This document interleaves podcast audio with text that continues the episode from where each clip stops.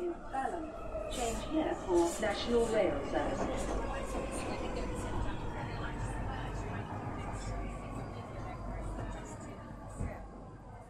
Bine ai revenit în stația Londra. Eu sunt Manuel Cheța de la manuelcheța.com și tu asculti podcastul Un român în Londra.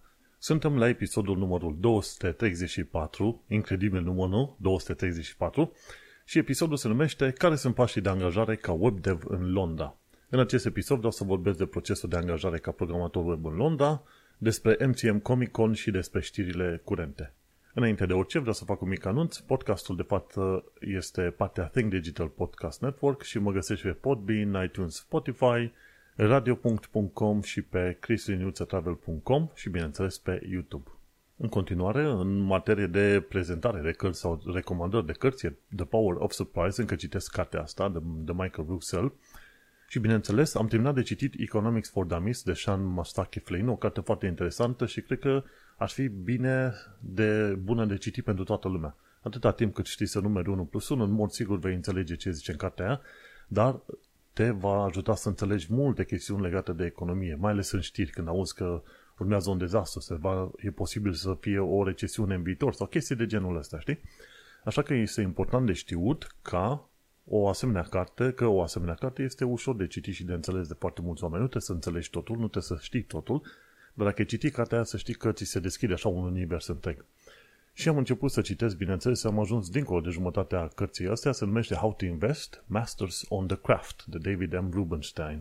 Și efectiv e vorba de modul în care se pot investi în multe tipuri de asset să zicem, multe tipuri de, să zicem, valori, ca să o iei așa, și e interesant de citit cartea aia. Cartea aia, la rândul ei, recomandă alte cărți în interviurile date și așa poți să mergi să înveți ceva mai departe. Și, bineînțeles, orice om mutat din România, dar probabil și pentru România, ar trebui să citească asemenea cărți de investiții ca să-și dea seama cum pot folosi banii într-un mod mai util pentru ei înșiși.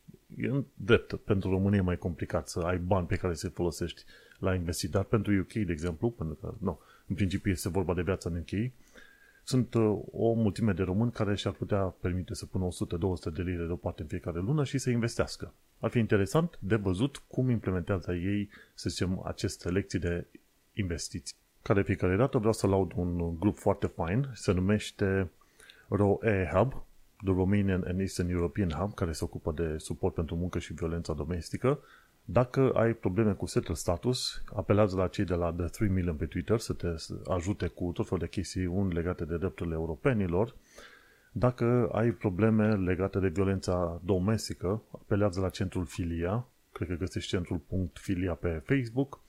Și bineînțeles, dacă ești victimă sau vrei să știi mai multe legate de traficul de persoane, du-te pe eclair.org. Acum hai să intrăm în subiectul mare al zilei, respectiv cum te angajezi ca frontend sau ca web developer pe, în Londra. Și în principiu am trecut în ultima lună și jumătate printr-un intens proces de interviuri, ca să zic așa. Am avut mult de furcă. am uh, intervievat, cred că cu vreo 8 sau 10 companii, nici nu mai țin minte, pentru că la un moment dat eram uh, plin cu tot felul de meeting-uri în asta de zi cu zi.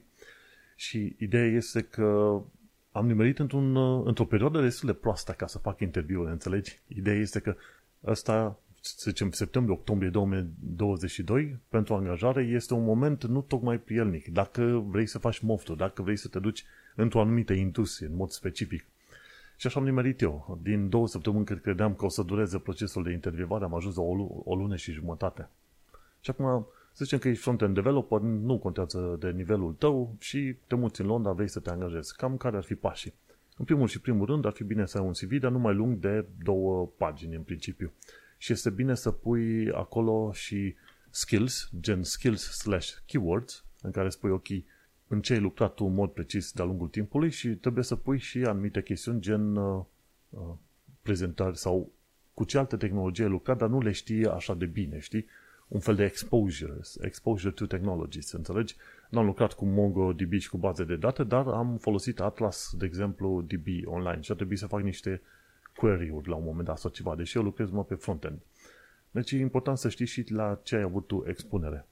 Și bineînțeles, atunci când scrii CV-ul pe ultimii câțiva ani de zile, nu trebuie să-l umfli prea tare, dar e important ca CV-ul tău să aibă un fel de personal overview, o chestiune inițială în care să spui care sunt uh, aturile tale și, să zicem, efectiv, prin ce ai trecut tu de-a lungul experienței tale. După aia, experiența profesională, ultimele câteva firme la care ai lucrat și pentru firmele respective, în, în principiu ar fi bine să scrii, domnule, uite, am lucrat la un proiect, am îmbunătățit, îmbunătățit performanța cu 20%. La alt proiect am reușit să scad uh, mărimea paginii, greutatea paginii, cum vrei tu, cu 30%. Deci să spui chestiunile care te scop pe tine în evidență în mod obiectiv și direct și foarte specific. Dacă nu ai ce, măcar atunci spui, domnule, am lucrat la proiectul X, Y și Z și l-am lansat la timp, ceva de genul ăsta, am lucrat mult în echipă. Accentul foarte mare se pune în perioada asta pe lucrul în echipă și pe înțelegere de asta intra-echipe și între echipe, ceva de genul ăsta. E bine să fii foarte priceput tehnic, dar contează mult mai mult decât asta să fii un team player, să înțelegi oamenii, să discuți cu oamenii, să îi ajuți pe oameni și au pus foarte mult accentul, mai ales în ultima perioadă, pe chestiunea asta de umili, umilitate, nu umilință, ci umilitate în sensul că să admiți când greșești și să îți îmbunătățești modul de a fi și să eviți conflicte cât pot de mult sau să le rezolvi într-un mod foarte diplomat și foarte prietenos. Ce aș putea zice este că din procesele astea de interviuri, mai bine de jumătate, probabil chiar 60% din importanță este dată comportamentului tău ca om în echipă, ca om în proiect, ca om între oameni, efectiv, înțelegi? Și trebuie să pui mult accentul pe ideea că vrei ca clientul final, userul, să aibă cea mai bună experiență. Dacă pui prea mult accentul pe chestiile tehnice, băi, sunt cel mai bun tehnic și nu-mi pasă de nimic altceva, sunt șanse mari că foarte mulți oameni te vor uh, evita. Foarte mult contează acum, chiar mai mult decât experiența tehnică, să te înțelegi bine cu oamenii, să ai un EQ, așa cum spune Emotional Quotient, ceva de genul ăsta, să te înțelegi bine cu oamenii, să lucrezi împreună cu oamenii și să fii un uh, bun membru al echipei, de exemplu, să ajuți când au nevoie oamenii, nu să le dai peste cap, sau dacă dai de cineva care nu știe pe cum ar trebui să știe, să-l judeci în loc să îl ajuți. Cum este teach, don't judge. Cam asta este unul dintre principiile pentru care se uită în interviuri, chiar dacă te duci pe joburi efectiv tehnice. Înțelegi? Și bineînțeles, contează extraordinar de mult dorința de a învăța. Ok, știu tehnologia asta, nu știu așa de bine, dar uh, sunt dispus să învăț. Ce aveți nevoie, mă pun și învăț, nu este nicio problemă, vreau să fac în așa fel încât echipa și firma, bineînțeles, să aibă cea mai mare valoare din munca mea. Chestiunile astea contează extraordinar de mult și trebuie să se vadă cumva din CV-uri și din procesul de intervievare. Dacă în procesul de intervievare vrei să spui doar că ești cel mai bun tehnic și că nu-ți pasă de modul în care colaborezi cu alții sau cum te comporți în echipă, să știi că vor fi șanse mari că te vor uh, elimina din procesul de interviuri, înțelegi?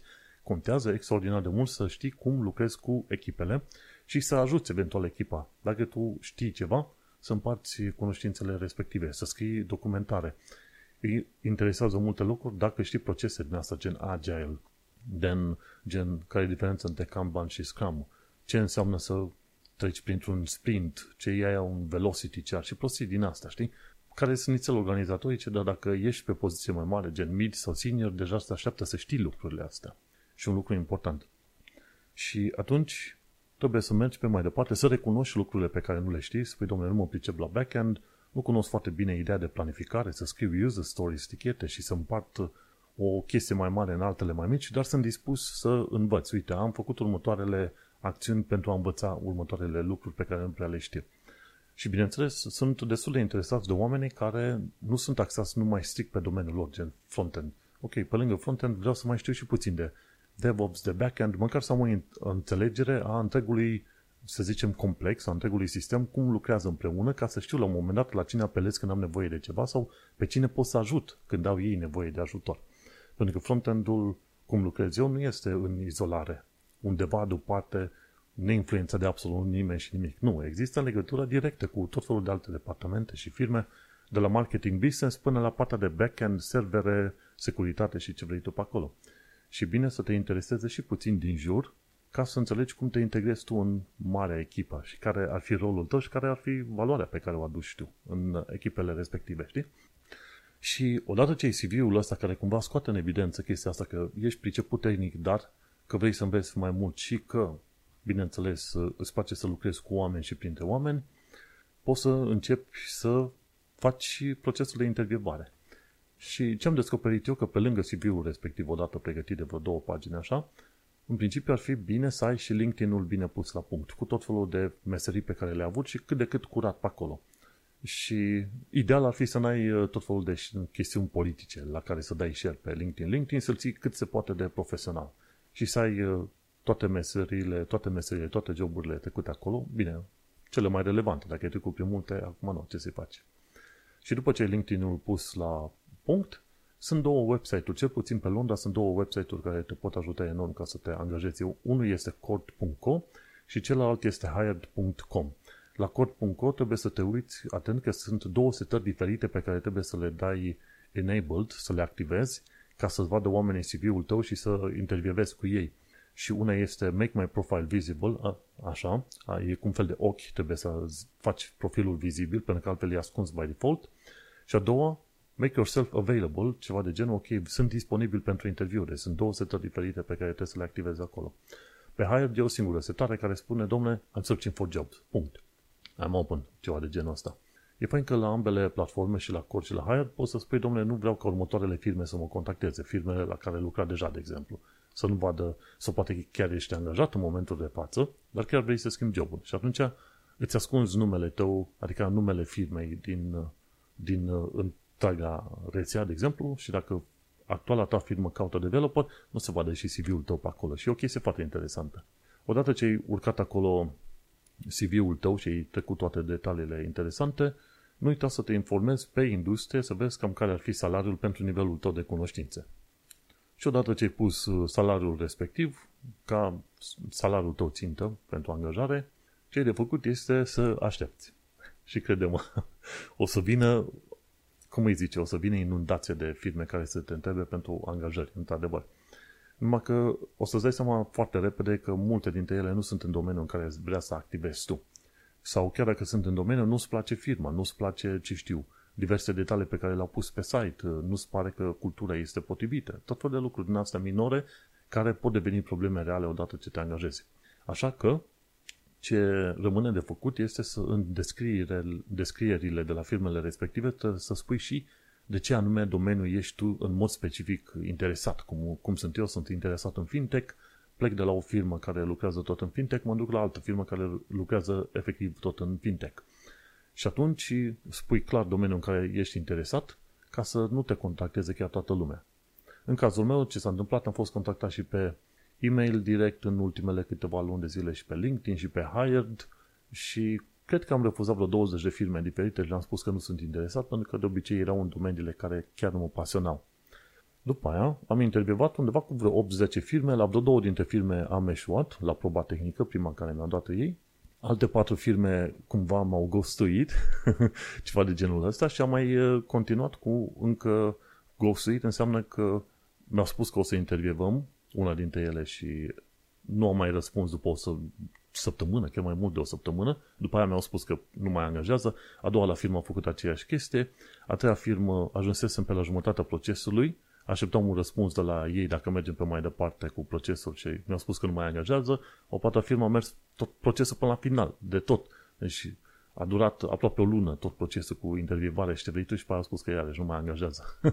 deci te, trebuie să te gândești că o să lucrezi foarte mult la interviurile astea și sunt șanse foarte mari ca chiar dacă ai trecut de ultima probă să zică, sorry, au fost niște probleme de comunicare și nu te mai putem angaja. Am rămas așa masă când s-a întâmplat treaba asta, deși cu, lucrasem, cred că, la firma respectivă pentru procesul de interviu, cel mai mult dintre, dintre toate filmele astea. Și până la urmă m-am ales și eu cu, să zicem, oferte de la mai multe firme.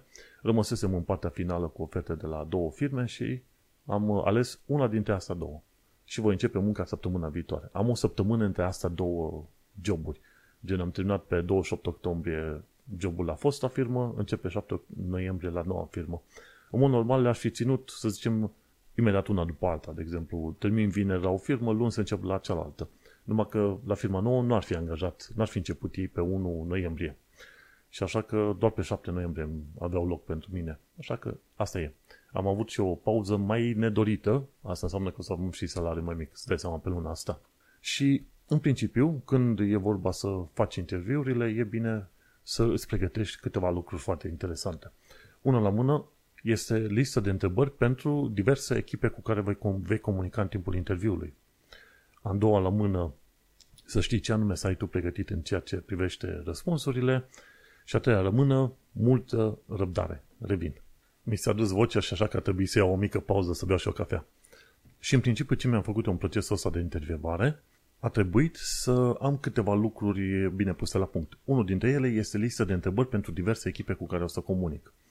Și în cele mai multe situații, interviurile vor fi așa. O sesiune cu echipa de HR, o altă sesiune tehnică cu diversi manageri, posibil să fie încă o sesiune în care ia cu diversi manageri și probabil o să fie și proba de cod și sunt alte șanse să fie un fel de sesiune finală cu cel mai mare om din echipă sau cât de cât mare, un head of domain, ceva de genul ăsta, head of sector, cu care vei comunica și după aia vei primi oferta. Cam astea sunt situațiile. Și atunci, pentru echipa de HR am avut întotdeauna niște întrebări pregătite ca să mă asigur că le arăt că sunt cât de cât interesat de ceea ce vor să facă ei pe acolo, înțelegi? și hai că mi-am pus niște întrebări deoparte ca să mă asigur că pot să le transmit. De exemplu, questions, așa, și pentru HR, întrebările pe care le pun eu pentru HR sunt, un următoare, sunt întrebări deschise. Deci întrebări la care se răspunde nu cu da și nu, ci se dau foarte multe detalii. detalii. Și întrebările deschise încep de obicei cu ce sau ce vrei, de exemplu, ce vrei construi în următorul an sau cum vei ajunge la punctul ăla de dezvoltare. Nu întreba întrebări închise gen așa e că sau este bine la voi la firmă sau nu. Nu întreba întrebări din astea pentru că de obicei vei primi răspunsuri foarte scurte sau și s-ar putea să nu-ți placă. Așa că pentru HR, ce întrebări mi-am pregătit eu sunt așa. Uh, ce speră compania să obțină prin faptul că mă angajează în poziția asta? Știi? Deci spune în job, în, în job ad sau ce vrei tu pe acolo, dar tu mai întrebi chestia asta în interviu. Ok, ce speră să obțină compania angajându-mă pe mine? A doua întrebare, care sunt cerințele ca să fiu eu un om de succes în uh, meseria asta? Ok? Ce cerințe pentru a fi de succes în meseria asta?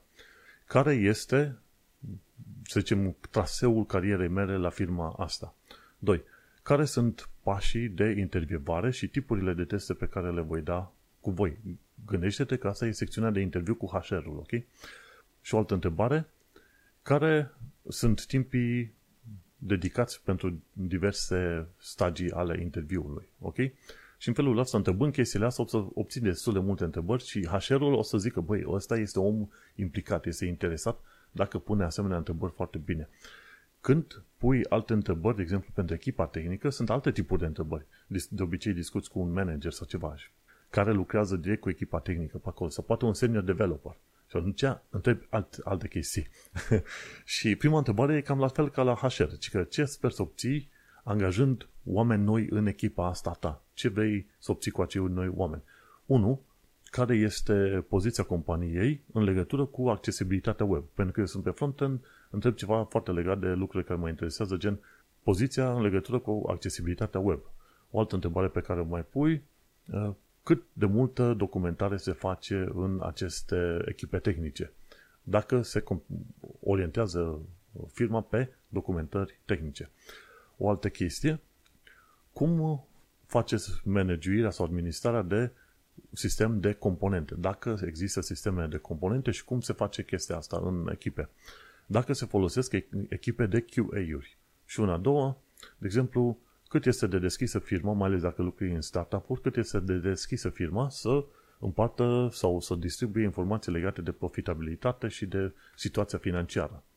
Și o ultimă întrebare cu persoana finală pe care vrei să o pui sunt, uh, sunt vreo trei întrebări, dar foarte dificile și de obicei persoana finală o fi ori vice president, ori CTO, sunt pe nivel din asta mai mare, dar sunt trei întrebări foarte faine de pus pe acolo. Și una dintre ele este care este retenția în compania ta, adică dacă e vorba să, să plece oamenii, de ce pleacă și cât de des pleacă oamenii din firma ta. Doi, de ce nu ar trebui să lucrezi eu la firma ta? Efectiv întrebi, ok, care sunt motivele pentru care te-ar da oamenii afară sau nu te-ar angaja? Și a treia, dacă ai avea un uh, obiect magic prin care să poți rezolva toate problemele firmei, ce lucru l-ai schimbat? Ce singur lucru l-ai schimbat în toată firma asta, știi? Deci dacă avea o, o posibilitate magică să schimbi ceva, ce lucru ai schimbat la firma asta? Și sunt, uh, bineînțeles, întrebări relativ dificile pe care trebuie să le pui, dar uh, mă gândesc că ajută extraordinar de mult. În toate sesiunile de interviu, oamenii au fost fascinați de întrebările astea. Și mi-a luat ceva până le-am strâns și le-am înțeles și eu ce fel de întrebări să pun. Bun, o altă chestie pe care trebuie să o ai pregătită, dincolo de întrebări, al doilea lucru mare, este să îți notezi punctele importante cam de la fiecare firmă. Ce ai făcut bine, la ce ai greșit la firma respectivă și cum te-ai regresat și ce ai învățat din ce ai greșit. Că ei sunt, ei sunt foarte interesați să vadă dacă atunci când ai făcut greșeli, ai învățat și ai evoluat. Cam asta este principiul principal, principiul mare în uh, tot felul de interviuri din asta. Ok, ai greșit, dacă spui că niciodată n-ai greșit, sunt șanse mari că nu te vor angaja. Pentru că nu există oameni care nu greșesc, așa că trebuie să descoperi unde ai greșit. De exemplu, ai dat deploy la un branch care nu trebuia să meargă pe production. Deci s-a întâmplat ceva. Și ce, ce ai făcut ca să redesezi situația și, bineînțeles, ce ai învățat din chestia asta. Deci, probleme se întâmplă din când în când, e bine să și recunoști care sunt acele probleme. Și să-ți notezi lucrurile bune și lucrurile rele la fiecare firmă ce ai făcut tu pe acolo, ca să poți să dai ceva mai multe detalii, știi? Și sunt unii oameni care la firmă te întreabă, ok, care e părerea managerului tău despre tine? Sau dacă e vorba ca managerul tău actual să te descrie, în, în două cuvinte cum te descrie managerul tău. Înțelegi? Chestii de asta. Deci e important să ai un sumar al uh, muncilor pe care le-ai avut înainte ca să știi să explici cu ce ai adus tu plus valoare în echipa respectivă și dacă ai greșit și în principiu cu ce ai greșit și cum ai învățat din, uh, din chestia aia pe acolo, înțelegi? Și foarte mulți te întreabă, ok, de ce ai plecat de la o firmă la alta? Și răspunsul în principiu trebuie să fie cât de cât uh, plauzibil, înțelegi? Cam asta este treaba. Și cam asta ar fi astea două mari lucruri legate de, ce știu, procesul de angajare ca programator web. După ce treci prin seriile astea de interviuri, în care și tu pui întrebări și ei îți pun întrebări și dai tot felul de detalii, bineînțeles, trebuie să te asiguri că știi și din punct de vedere tehnic, la un nivel satisfăcător, nu trebuie să fii genial, dar satisfăcător, să treci de probele alea pe care ți le pun ei pe acolo, înțelegi? Și am văzut că mai toate probele pe care le-am făcut, să zicem vreo 90% dintre ele, au fost interesați să știu de React. În momentul de față se caută foarte mult să știi React, TypeScript și să știi testing. Unit testing măcar. Cât de cât acolo.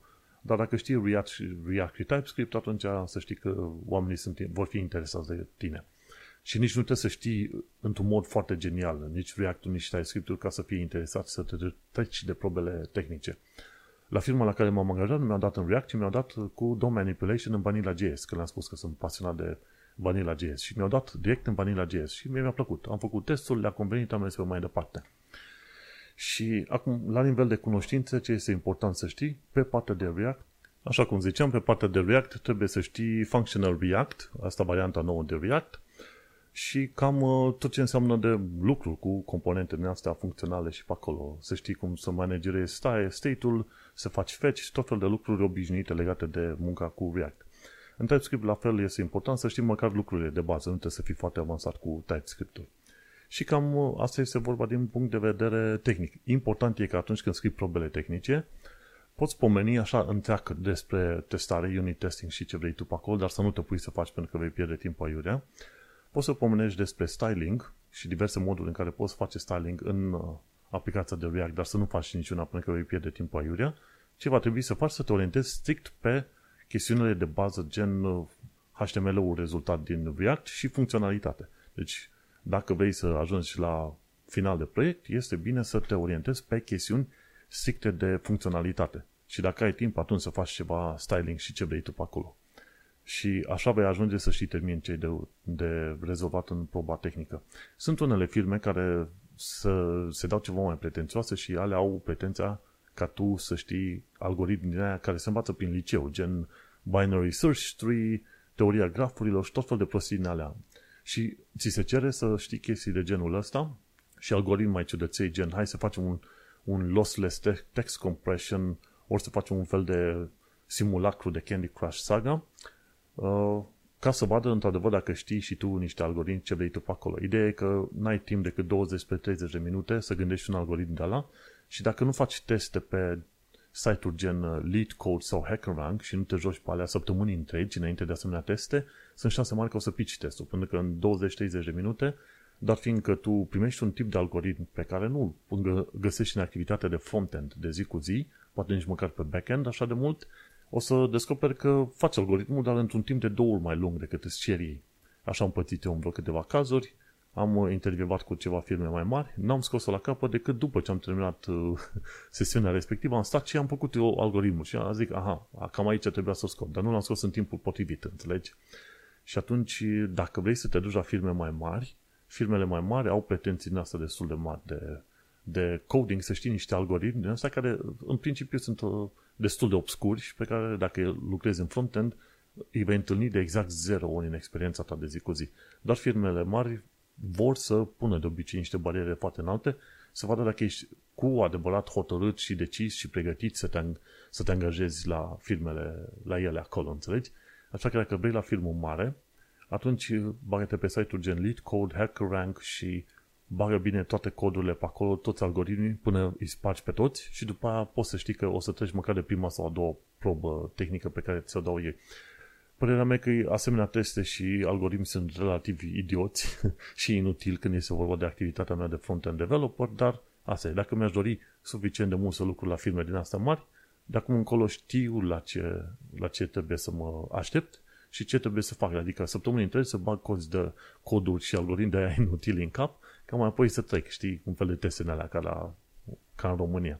În fine, în uh, multe alte situații, bineînțeles, o mulțime de firme trec pe teste directe, adică să vadă cum știi să scrii un cod, ca și cum mai scrie în meseria ta de zi cu zi. Și în principiu ce fac eu? Eu prefer să fac cod pe loc cu oamenii. Dacă, dacă e o firmă care îmi dă cod acasă, trebuie să-mi placă extraordinar de mult firma aia ca să fac test, un fel de homework. Ei zic că în două ore o să faci testul ăsta. În mod real nu ajungi să faci în două ore decât dacă vrei să trimiți ceva care arată groaznic de urât, dar e parțial funcționabil funcțională, înțelegi? Și de la două ore o să ajungi de obicei să lucri chiar și 10 ore la o aplicație de aia ca homework. Așa că de obicei mă feresc de firmele care cer, dau teme de acasă. Dacă îmi dau uh, pur și simplu un cod deja făcut și trebuie să rezolv, să îmbunătățesc uh, stabilitatea aplicației în React, da, n-am nicio treabă, pot să fac treaba aia, chiar îmi iau o oră, e ok. Și în principiu, ce trebuie să te orientezi, așa, ca lucru de verificat, băi, dăm testul și dăm codul să facă aici de față cu tine. Și cu asta basta. Și gândește-te că firmele, în principiu, în mod normal, tot fel de interviuri de asta cu firme vor dura în principiu cam pe la vreo două săptămâni. Sunt unele care te întind pe la vreo 3-4 săptămâni, altele mai puțin. Dar cam asta este experiența mea, minim două săptămâni de situații de interviuri cu o firmă ca să ajungi până la partea finală și la partea cu oferta. Și ideal ar fi ca, odată ce ai primit oferta, să aștept să mai vină și o altă ofertă de la altă firmă. Adică să intervievezi măcar cu alte două firme. Bine, cum am făcut eu, la un moment dat intervievam cu patru firme în același timp, poate chiar cinci, și e o greșeală pe care, în mod sigur, nu mai vreau să mai fac în viața mea, pentru că era foarte mult de timp dedicat și o să vorbești extraordinar de mult, o să-ți iasă ochii din cap, efectiv, la cât de mult vorbești. Mai mult decât la podcastul ăsta. Așa că trebuie să ai grijă să intervievezi în același timp, poate doar cu una sau maxim două filme și atât. E bine să ai două oferte pe care le poți compara și dintre care să alegi tu care e cea mai bună. Și cu asta să mergi pe mai departe. După ce am făcut prelegerea asta super mega lungă legată de interviu și angajări ca front-end developer sau web developer pe Londra, uite că am terminat prima parte a acestui episod de podcast. Noi o să discutăm pe data viitoare. Nu uita să cauți episodul 234 Web de Londra dacă vrei să asculti restul de informații din acest podcast pe manuelcheța.com. Ne mai auzim. După o bine meritată pauză, hai să vorbim și de alte chestiuni, gen am fost la MCM Comic Con sâmbătă asta. Cât a fost? În ce dată era? Cred că era în data de, da, 26 octombrie 2022. Am văzut și eu cum este Comic Conul ăla este interesant, nu este tocmai un lucru show pe care o să-l mai repet neapărat, poate doar să mă mai duc cu un prieten sau ceva. E mai fain să te duci cu prieten pentru că fiecare e interesat de un anumit lucru specific acolo. A fost la Excel London, care nu e departe de locul ăsta în care stau eu aici, nu e departe de Canary Wharf, și la Excel London, într-adevăr, când m-am dus, era plin, ajunsesem pe la una, ora 11-12. Dacă vrei să fie mai liber, ar fi bine să te duci de, direct de la ora 9 dimineața ca să ai ceva mai mult loc de respirat. Dar în principiu, la un asemenea Comic Con o să vezi oameni îmbrăcați în tot felul de costume. Am făcut poze pe bandă rulantă și unul dintre costumele care mi-a plăcut foarte mult a fost ăla cu uh, Fat Thor, adică Thor era gras la un moment dat în universul ăsta Marvel. Thor și echipa lui de Asgardieni ajunseseră în, uh, undeva în nordul Norvegiei și el era supărat, se îngrășase, bea mult, vai de curul lui. Și asta este treaba. Era supărat omul. Și am văzut consumația asta la Comic Con și m-a disat chiar foarte mult. Bineînțeles, am văzut oameni îmbrăcați în tot fel de chestiuni, inclusiv anime și ce vrei tu pe acolo.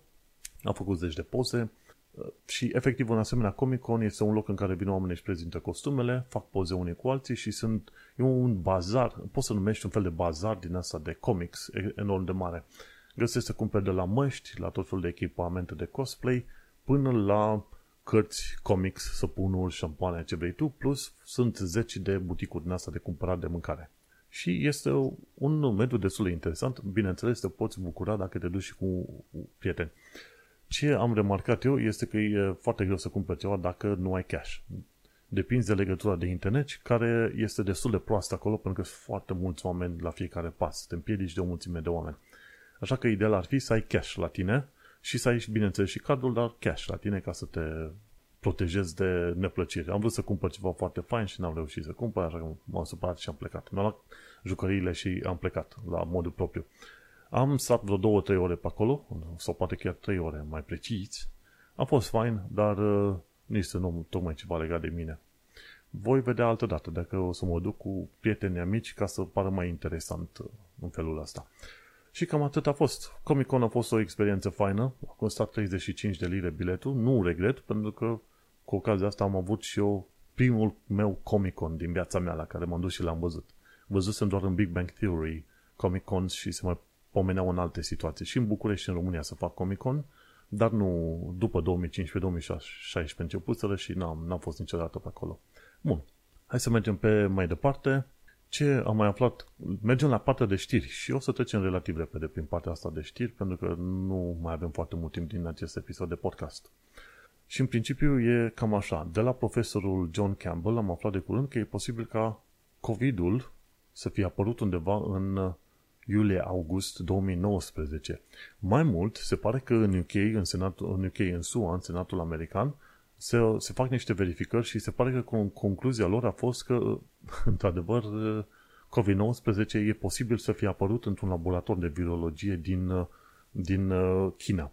Nu că a fost, să zicem, transmis în mod voit de către chinezi și se pare că n-au avut, să zicem, verificările cum trebuie și normele de protecție așa, bine, așa de bine stabilite pe cum trebuia, în așa fel încât virusul a scăpat de acolo și a infectat prima oară chinezii. Deci gândește-te că e posibil ca din perioada lui iulie 2019 deja o tonă de chinezi să fi fost infectați. Și după aia s-a transmis în toată lumea și oamenii abia prin ianuarie 2019 aflase de când deja pandemia asta era deja prinsese având foarte puternic, înțelegi? Și chinezii nu, nu ajută niciun fel de de prietenie, de prietenie sau cum vrei să-i spui pe acolo, nu ajută niciun fel la combaterea acestei informații cum că virusul a scăpat dintr-un laborator de-al lor. Ei, cu asta o să trebuiască să, să ne chinuim o perioadă bună, pentru că COVID-ul încă mai există și probabil va fi endemic. Și, bineînțeles, mai devreme sau mai târziu, sunt curios să văd când vor fi țări care vor uh, cere despăgubiri de la China. Mergem mai departe. În materie de imigranție, a fost un subiect foarte hot button topic în ultima perioadă, pentru că Suela Braverman și ea la rândul ei din familia de imigranți a ajuns din nou la home office după ce încărcase numele de securitate de câteva ori, adică așa și-a folosit adesea ei de Gmail să transmite informații, documente la alt uh, membru al Parlamentului Britanic, deși nu avea voie să facă, să transmită documente folosind propria adresă de Gmail. Și uite că la home office văd că se, au tot fost puși, de exemplu, în ultimele câteva rânduri, imigranți, copii de imigranți, care au, din uh, motive din asta de overzealous, cum suprazeloși, au vrut să arate că sunt ei tough on crime, tough on, uh, ce știu, immigration și ce vrei tu. Și Suela Braverman zicea că este o invazie acum de imigranți. Și o chestie foarte complicată, pentru că una este să spui de imigranți, una să spui că e imigrație și alta e să încurci azilanții care vin cu bărcile pe la Dover cu imigranții care vin pe alt, tot felul de alte căi, înțelegi? Și atunci minciuna pe care o transmite la Braverman și Piti Patel o transmiteau înainte e că ăștia sunt imigranți economici care vin pe bărci. Ori uh, să nu uităm că 75% din cei care vin pe bărci sunt într-adevăr uh, azilanți constatați și considerați în mod legal azilanți de instanțele de judecată din UK. 75%, poate chiar mai mult de atâta. Restul de 25% sunt într-adevăr deportați înapoi către țările lor dacă reușesc ăștia să-i deporteze. Dar uh, limbajul ăsta inflamator și foarte prostesc de la Suela Braverman arată că, vezi, poți să ai un imigrant în poziție de, de autoritate și să-și bată joc de alți imigranți. Așa fel cum am văzut și am aflat că au fost români cu pașaport britanic, cu cetățenie britanică, care a votat Brexitul. Și asta e o nesimțire extraordinară și un mare bubu pe obrazul lor, înțelegi? Dovadă că imigranții pot să fie și ei la rândul lor adracu cu alți imigranți, nu contează că din lor sau nu. Și e o, e o nesimțire destul de mare, înțelegi? Și un lucru interesant pe care l-am descoperit de curând este că e posibil ca Home Office să riște deportarea a 2,6 milioane de europeni care au pre-settled status. Sunt o bună parte din cei care au pre-settled status care trăiesc cu impresia că dacă au pre-settled, nu mai trebuie să aplice pentru settled status. Ori asta e o problemă. Trebuie să aplici pentru uh, settled status și una la mână și a doua la mână trebuie să ai grijă să nu fii plecat prea des din, uh, din UK. Pentru că atunci ți se anulează din, uh, să zicem, din timpii de rezidență permanentă și chiar dacă ajungi la 5 ani de zile de pre-settled, tu nu o să primești settled status înapoi când aplici, pentru că o să spună, păi da, vezi că ai fost plecat timp de mai multe luni în anul ăsta și atunci îți anulăm rezidența permanentă pe perioada aia pentru că tu ai întrerupt-o și îți mai dăm un alt pre-settled, din principiu ce știu să mai dăm un alt pre-settled până ajungi la următorul uh, settled status. Deci grijă mare și la absențele din UK, ceva de genul să nu fie mai mult de 90 de, de absențe, 90 de zile pe an, ceva de genul ăsta, știi? Deci grijă mare. Și dacă ești pe pre-settled, trebuie să aplici pentru settled status, pentru că altfel o să fie problemă mare. Ce auzit acolo sună de fundal este tocmai de la mașina de spălat haine, dar n-am ce face, nu o să mai repet secțiunea la altă, mergem pe mai departe. Bun, și discutăm o altă chestie legată de imigrație. Uite, la Waterloo Station avem un monument dedicat generației Windrush. Este foarte interesant, dar uh, credem că până la urmă monumentele nu ajută prea mult când descoperi că cei din generația Windrush, care au fost ținta bătăilor de joc de la Home Office, sunt o bună parte dintre ei care încă n-au primit compensație, n-au primit acte în regulă, ce vrei tu pe acolo. Deci Piti Patel efectiv n-a făcut nimic util și nici Suela Braverman nimic nu fac uh, persoanele astea în mod util de la home office, în loc să se uite, ok, care este știința, care sunt pașii de făcut, hai să facem chestiuni cu adevărat utile și legale, efectiv. Nu. Ei merg pe tot felul de chestiuni de far-right, de extremă dreapta, își bat joc, au discurs din asta inflamator și spun că imigranții sunt uh, de căcat, pentru că asta vreau să folosesc expresia asta, pentru că merită să o scoatem în evidență. Și în felul ăsta, nici nu te miră când un uh, prostonac din asta britanic de vreo 63 de ani a luat niște bombe incendiare și le-a aruncat uh, asupra unui centru de procesare a azilanților din Dover. Ce a făcut omul nostru după ce a aruncat cu bombe incendiare în centrul de procesare a azilanților? S-a sinucis. Hmm. Și atunci când ai discuții din asta inflamator de la Suela și de la alți proști de la, din vârful home office, îți dai seama că la un moment dat vor fi oameni susceptibili, ok? Că sunt imigranți, că sunt cetățeni britanici, aia vor fi susceptibili și abia caută un motiv pentru care să se răzbune pe cineva undeva și dacă politicienii le dau motivul ăsta, gen, uite, imigranții sunt vai, vai de ei și sunt răi și vin să ne fure joburile, ei bine, atunci aia abia așteaptă să aibă un motiv să urască pe cineva și să atace și să omoare, să facă probleme. Deci, stai să te uiți, atacul ăsta este în mod direct datorită modului în care și home office își face munca proastă în procesarea zilanților, dar și în care home office preferă să creeze discurs inflamator și anti, efectiv anti-imigraționist. Și nu e vorba de anti-imigraționist, că probabil e, e vorba de, ar trebui considerat în mod deschis și precis la hate speech împotriva imigranților de toată, de toată natura, ok? Și atunci, modul în care spun, ok, ăștia e invazia imigranților, păi și eu sunt imigrant, și el e imigrant, sunt mulți imigranți, și în Londra, și în tot UK-ul. Ok, 10% din populație este imigrantă. Ori dacă să te uiți, 99,99% din oameni din UK sunt în mod legal aici. Deci unde e invazia aia mare de care zice nesimțită asta de la Blaberman? Și e culmea, pentru că vor fi oameni care vor fi impresionabili și abia caută motive să urască și să, să omoare, să, să chine, chinie pe cineva, ok? Și când ies politicieni din ăștia, fac discursuri de astea publice, oh, zice, e bine, hai că mă duc, sunt justificat în a face eu mizeriile astea. Și vezi, ai de-a face cu un nene care la 63 de ani trebuia să fie mai deștept, dar era prost grămadă, a luat bombe incendiare și gata, să moare oameni aiurea. De ce? De ce? Zim și mie.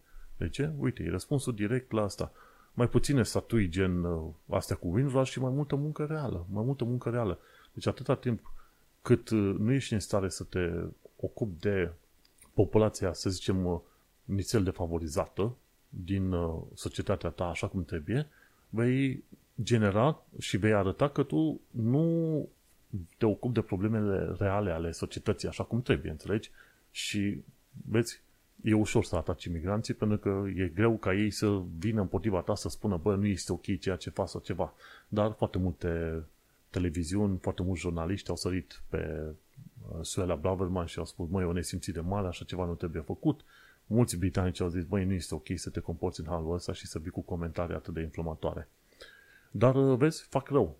Și de aia, ca persoană publică, trebuie văzut foarte bine ce declarații faci în mod public și vezi modul în care, să zicem, vor fi interpretate acele declarații de către o minoritate de oameni care abia așteaptă să atace pe cineva, numai și numai ca să fie justificați în prostie și în ura lor pentru, nu știu, orice supărarea lor personală pe viața lor, înțelegi? Și oameni ca Suela Braverman ar trebui scoși afară din orice fel de parlament, că e România, că e ce vrei tu, pentru asemenea comentarii. Deci în secunda 2 trebuie deja dați afară. Fă în mod real o politică bună care îi ajută și pe imigranți și pe oameni și pe toată lumea, știi? Și de ce atrag atenția? Pentru că și în România, mai devreme sau mai târziu, situația va fi suficient de bună încât vor veni imigranți uită-te la ce și cum se face în UK, la greșelile și lucrurile bune care se fac în UK, ca mai apoi să le aplici în România, pentru că mai devreme sau mai târziu România va avea valuri de imigranți. Vor fi oameni care vor cere azil politic, azil ce vrei tu, refugiat, ce vrei tu. Ce va face România în situațiile respective, ok? Mergem pe mai departe.